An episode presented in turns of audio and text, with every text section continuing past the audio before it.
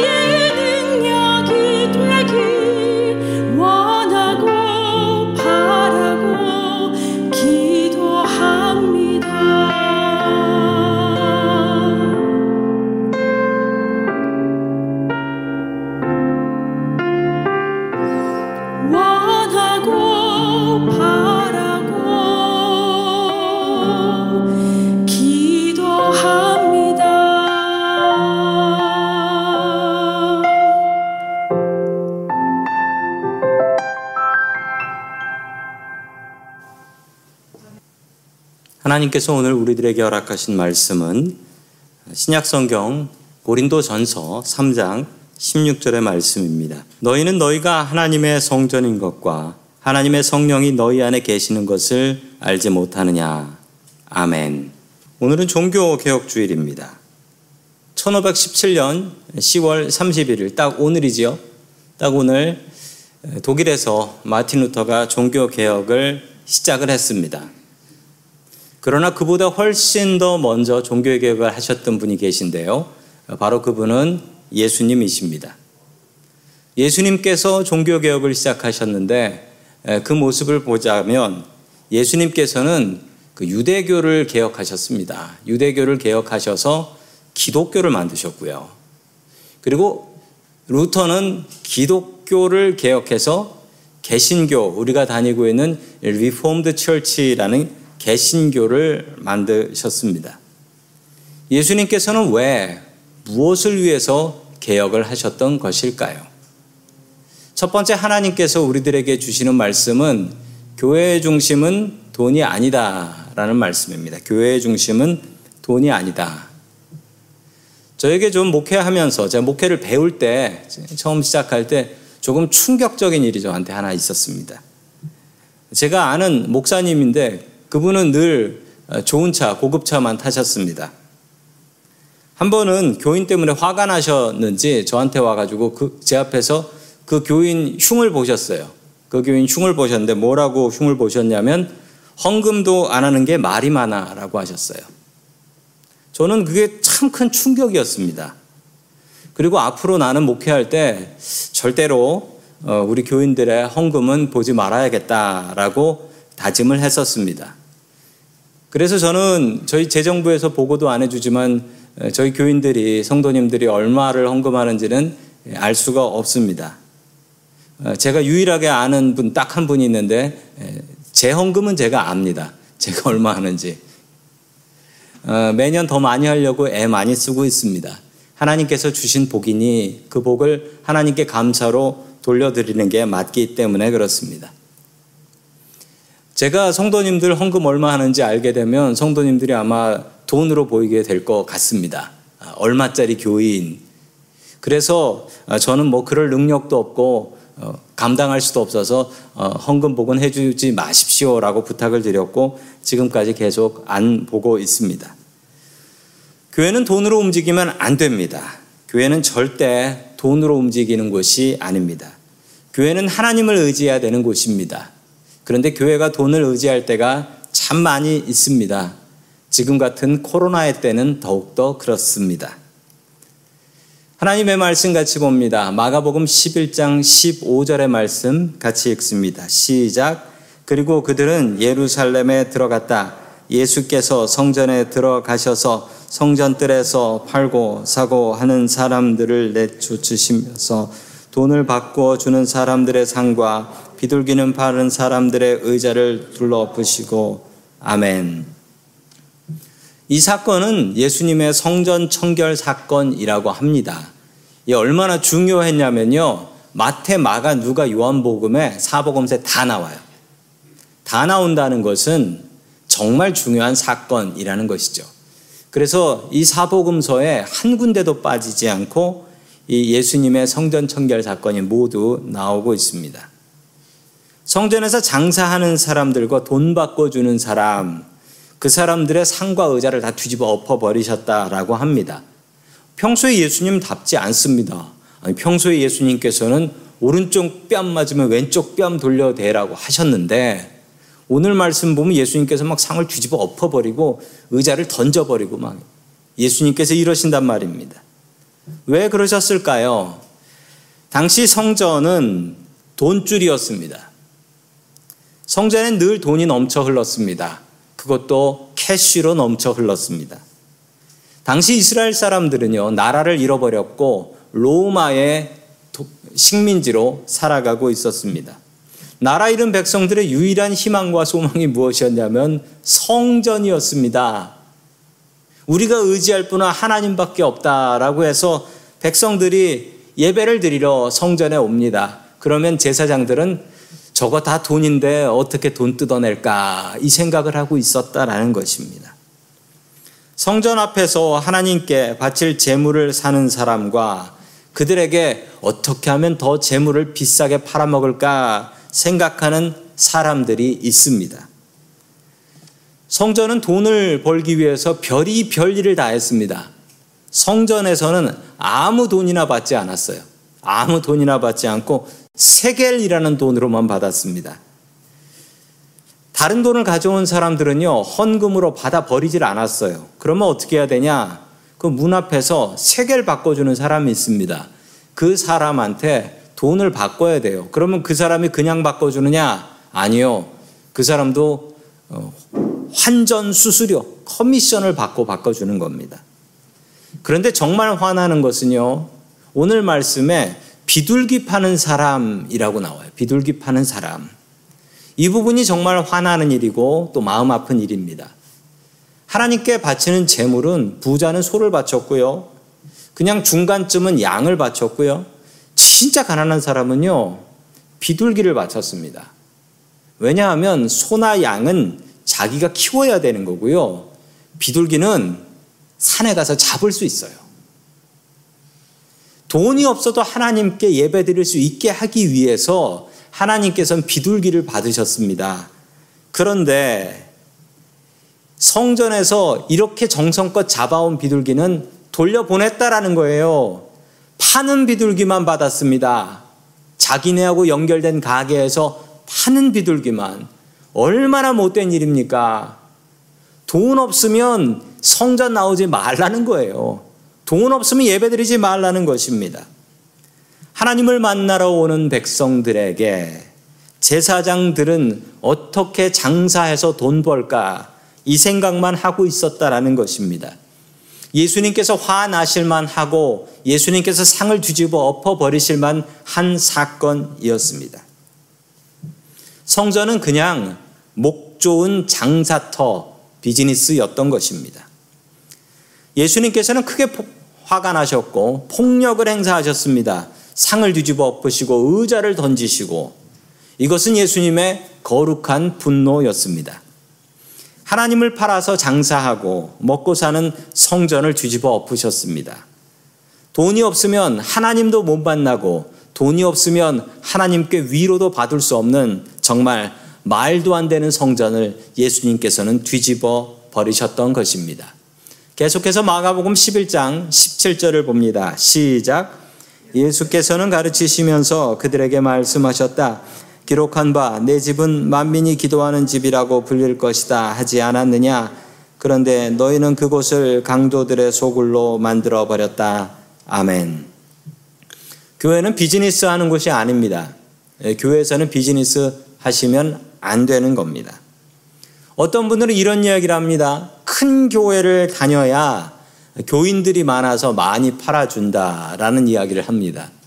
성도 여러분, 그러면 교회는 하나님 믿고 구원받는 곳이 아니라 장사하는 비즈니스 하는 곳이 되어 버리는 것입니다. 그러면 안 됩니다. 우리가 돈의 우상에서 벗어나려면 어떻게 해야 될까요? 우리 예수님께서 답을 주셨습니다. 돈의 우상에서 벗어나려면 교회를 어떻게 만들라고 합니까? 만민이 기도하는 집이라고 만들면 된다라는 거예요. 교회를 기도하는 집으로 바꾸셔야 합니다. 이걸 누가 할 수 있냐면 아, 목사가 잘해야지요. 그런데 목사만 잘해선 될 일이 아닙니다. 저만 기도해서 될 일이 아니고 성도 여러분들이 이 성전을 사모하시고 이 성전에서 기도하셔야 우리 교회가 기도하는 집이 된다라는 것입니다. 그건 목사 혼자 할 수 있는 일이 아니라는 겁니다. 성도 여러분, 예배를 오실 때 조금 더 일찍 오셔서 주님 앞에 기도하면서 예배를 준비해 주십시오.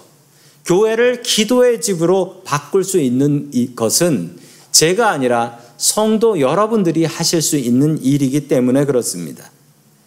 우리 교회를 기도하는 집으로 바꾸지 않는다면 어쩌면 우리 교회가 강도의 소굴이 될 수도 있습니다. 성도 여러분, 우리 예수님께서 그러셨던 것처럼 성전에서 기도하기를 힘쓰는 저와 성도 여러분들 될 수 있기를 주의 이름으로 축원합니다. 아멘.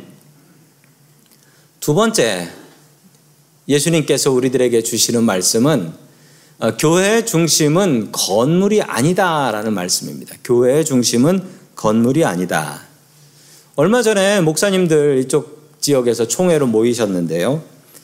어, 교, 목사님들하고 만나서 이런저런 이야기를 나누다 보니까 이 코로나에 이 북가주에서 교회 4개가 완전히 없어졌대요. 문을 닫아버렸다라고 합니다. 참 안타까운 일이지요. 4개가 문을 닫았는데 그 4개 교회에 공통점이 있대요. 공통점이 뭐냐면 교회 건물이 없다. 빌려서 예배를 드린다. 아, 빌려서 예배를 드리는데 그 미국 교회들이 이 코로나 때문에 자기들도 코로나 무서우니까 새 살고 있었던 교회들 다 내보내는 거예요. 다 내보내는 거예요.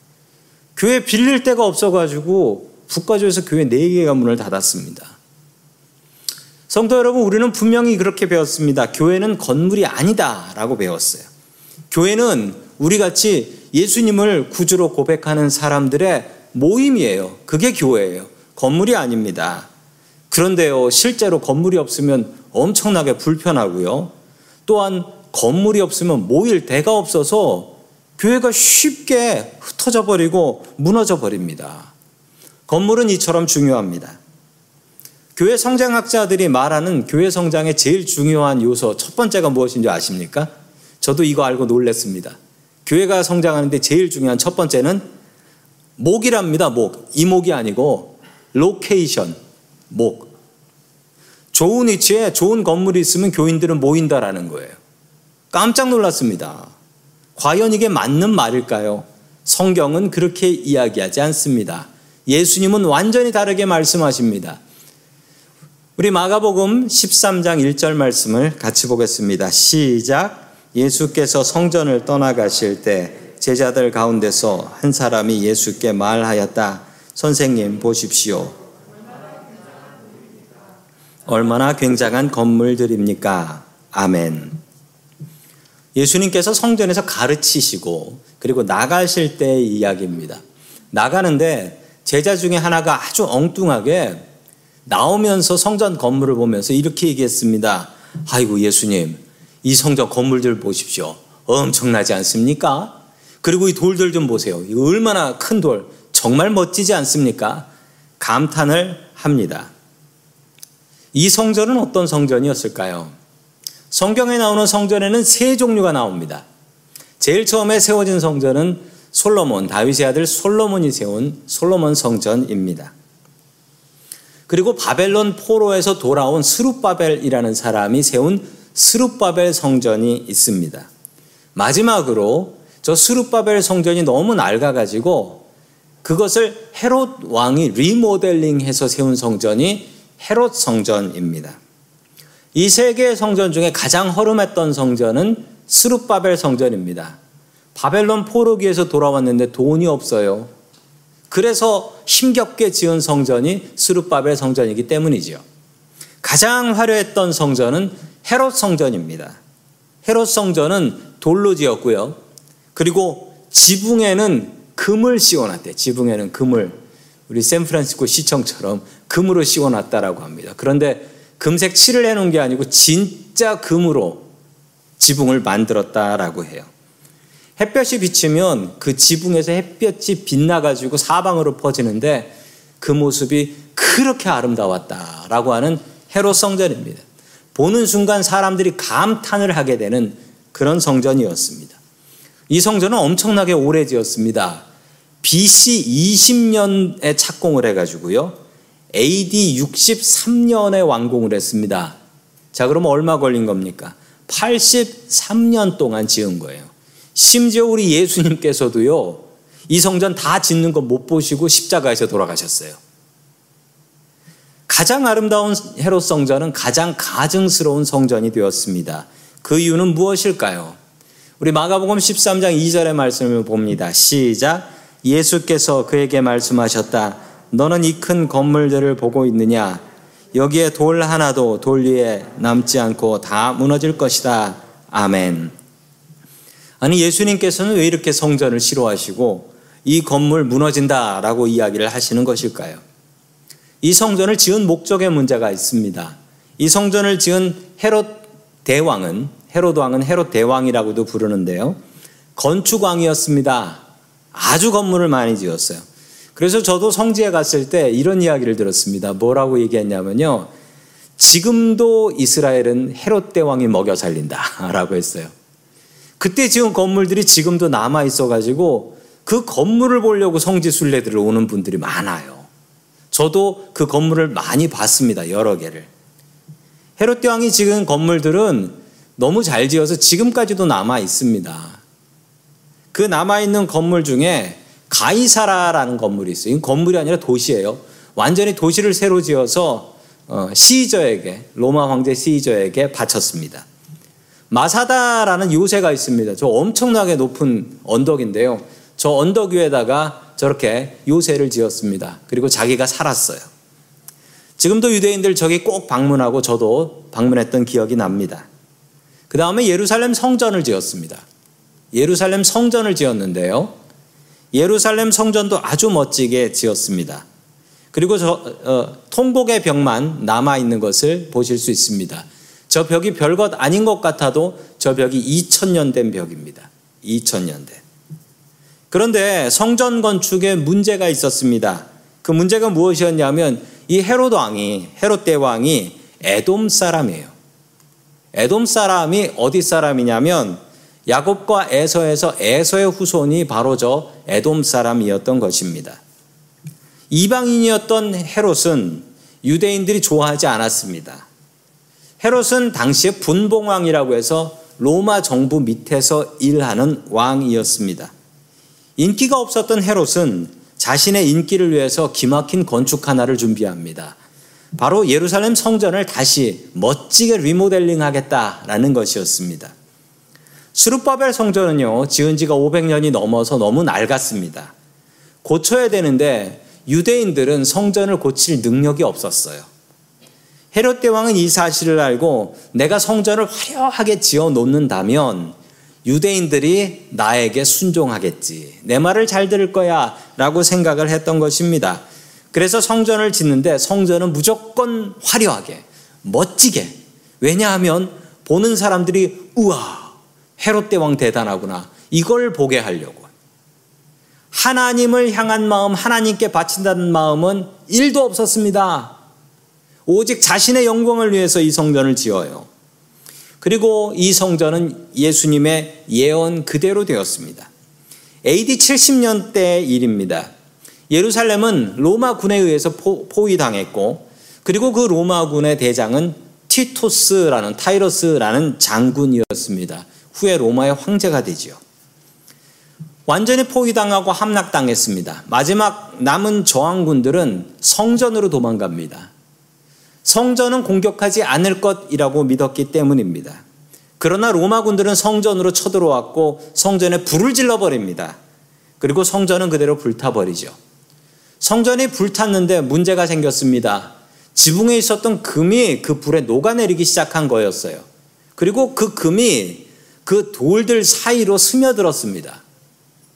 로마군은 그 금을 캐내기 위해서 돌을 하나씩 하나씩 들어서 그 사이에 있는 금을 다 캐갑니다. 예수님의 말씀처럼 돌 위에 돌 하나 세워진 것 없이 다 무너져 버렸던 것입니다. 저는 저희 교회 건물이 참 좋습니다. 작년에 또 이렇게 성전을 리모델링 하면서 더욱더 좋아진 것 같습니다. 교회 와서 혼자 앉아서 기도를 하면 무슨 소리가 들리는 줄 아십니까? 교회 와서 기도하고 있으면 새 소리만 들립니다. 동네에 새가 아주 많아서 새들 짹짹거리는 소리가 참 많이 들려요. 저는 저희 성전이 너무나 좋습니다. 그러나 예수님께서 진짜 원하시는 성전은 이 성전보다도 우리 마음의 성전을 더욱더 원하신다라는 사실입니다. 요한복음 2장 19절의 말씀을 같이 봅니다. 시작. 예수께서 그들에게 말씀하셨다. 이 성전을 허물어라. 그러면 내가 사흘 만에 다시 세우겠다. 아멘. 이 말씀은 예수님께서 성전을 3일 만에 다시 세우겠다라는 말씀이 아니고요. 3일 만에 다시 사신 예수님의 몸을 이야기하는 것입니다. 그 얘기를 보면 이런 뜻이에요. 우리들의 몸이 하나님을 모시는 성전이 되어야 한다라는 것입니다. 우리들의 몸과 우리들의 마음이 하나님을 향한 성전이 되어야 합니다. 그것을 고린도전서 3장 16절에서는 이렇게 말씀하고 있습니다. 같이 봅니다. 시작. 여러분은 하나님의 성전이며 하나님의 성령이 여러분 안에 거하신다는 것을 알지 못합니까? 아멘. 건물이 성전이 아니라 우리 몸이 성전이라는 것입니다. 우리의 마음 속에서 우린 매일매일 예수님을 만나야 합니다. 그리고 힘들 때마다 우리의 마음 속에서 주님께 기도를 해야 합니다. 성도 여러분들의 마음 속에 교회를 세우십시오. 주님께서 진짜 원하시는 교회는 우리의 마음 속에 있는 교회입니다. 우리의 마음 속을 주님의 성전으로 꾸며가는 저와 성도 여러분들 될 수 있기를 주의 이름으로 축원합니다. 아멘. 마지막 세 번째로 하나님께서 우리들에게 주시는 말씀은 스스로를 개혁하라라는 말씀입니다. 스스로를 개혁하라. 역사적으로 세상을 바꾼 수많은 개혁가들이 있었습니다. 그런데 그 개혁가들의 공통적인 특징들이 있어요. 무엇이냐면, 뭐 세상에 문제가 있으면 개혁하고 싶은 사람이 나옵니다. 나를 따르십시오. 이 세상을 바꿔야 됩니다. 라고 이야기를 하면 사람들이 그 사람의 이야기를 듣고서, 어, 맞네. 세상을 바꿔야겠다. 저 사람 믿고 밀어주자. 라고 따라갑니다. 그러고 나면 그때부터 이 개혁자한테 권력이라는 게 생겨요. 파워가 생기기 시작합니다. 그 권력의 맛을 보고 나면 이 개혁하겠다는 이 사람이 타락을 해요. 그러면 또 다른 사람이 나옵니다. 다른 사람이 나와가지고 아, 저 사람 잘못됐으니까 어, 내가 개혁을 할 테니까 나를 밀어달라라고 이야기를 하는 것입니다. 즉, 개혁을 하던 개혁자가 개혁의 대상이 되어버리는 거예요. 이런 일은 역사상 수도 없이 반복되고 있는 겁니다. 남을 개혁하는 것은 너무나 쉽습니다. 특히 정치인들이 많이 하는 일이죠. 나를 뽑아주시면 저 사람보다 분명히 잘합니다. 라고 합니다. 그럼 보세요. 그 사람 끝날 때 되면 다른 사람이 나와가지고 저 사람 잘못했으니까 내가 하면 저 사람보다 더 잘합니다. 이런 얘기 합니다. 다른 사람 비판하고 다른 사람 바꾸는 얘기는 정말 쉽습니다. 세상은 바꾸려고 하는데 자기 자신은 바꾸려고 하지 않습니다. 예수님께서 다른 개혁자들과 정말 다르셨던 이유가 무엇일까요? 예수님께서는 개혁자였습니다. 그리고 예수님께서는 성전만 바꾼 게 아니라 세상을 바꾸셨습니다. 그런데 예수님의 이 개혁의 시작은 어디였을까요? 예수님의 개혁의 시작은 자기 자신을 개혁하시는 것이었습니다. 자, 누가복음 6장 12절의 말씀을 같이 봅니다. 시작. 그 무렵에 예수께서 기도하려고 산으로 떠나가서 밤을 새우면서 하나님께 기도하였다. 아멘. 예수님께서 세상을 개혁하는 것 이상으로 힘쓰신 것은 매일매일 밤마다 새벽마다 기도하시며 자신을 개혁하려고 애쓰셨다라는 것입니다. 그 예수님께서 자신을 뭘 바꾸실 게 있으셨다고 매일매일 죄인처럼 산에 올라가셔서 밤을 새우며 기도를 하셨습니다. 예수님이 정말 훌륭한 개혁자였던 이유는 다른 사람 바꾸고 세상만 바꾸려고 했던 게 아니라 자기 스스로를 바꾸려고 애를 쓰셨던 분이고 그 힘으로 세상을 바꾸셨던 것입니다. 자신을 개혁하지 않는 사람이 어떻게 다른 사람을 개혁할 수 있겠습니까? 자신도 바꾸지 못하는 사람이 어떻게 다른 사람을 바꿀 수 있겠습니까? 사탄은 우리를 유혹합니다. 어떻게 유혹하냐고요? 너는 문제 없다. 너의 가족이 문제 있는 거야. 너는 문제 없다. 세상이 문제가 있는 거다. 나 자신의 문제를 보고 나를 개혁해야 되는데 사탄이 내 눈을 완전히 다른 데로만 돌리게 하는 거예요. 그래서 망하게 만듭니다. 예수님께서는 매일매일 스스로를 개혁하셨습니다. 밤을 새가며 기도하셨고 새벽이 맞도록 기도하시며 자신을 바꾸려고 애쓰셨습니다. 그래서 예수님의 개혁은 달랐던 것입니다. 예수님을 닮은 개혁자들이 되십시오. 매일매일 말씀 보며 기도하시며 게으른 날을 바꾸려고 힘쓰십시오. 그리고 교회와 세상을 바꾸시는 믿음의 개혁자들 될 수 있기를 주의 이름으로 간절히 축원합니다. 아멘. 다 함께 기도하겠습니다. 하나님 아버지, 오늘 종교개혁주의를 맞이하여 주님께 나와 예배하게 하시니 감사드립니다. 2000년 전 성전을 개혁하신 예수님을 본받게 하여 주시옵소서. 우리 교회가 돈보다 하나님을 귀하게 여기게 하여 주옵소서. 한 사람 한 사람의 영혼을 귀히 여기게 해 주시옵소서. 우리 교회가 우리 교회에 이렇게 귀한 건물을 주시니 감사드립니다. 그러나 이 건물이 교회가 아님을 믿습니다. 우리들의 마음속에 주님의 교회를 세우게 해 주시옵소서. 예수님께서 우리의 개혁자가 되심을 믿습니다. 예수님을 본받아서 나 자신을 말씀과 기도로 개혁할 수 있게 하여 주옵소서. 우리의 삶의 개혁자가 되시는 예수님의 이름으로 기도드립니다. 아멘.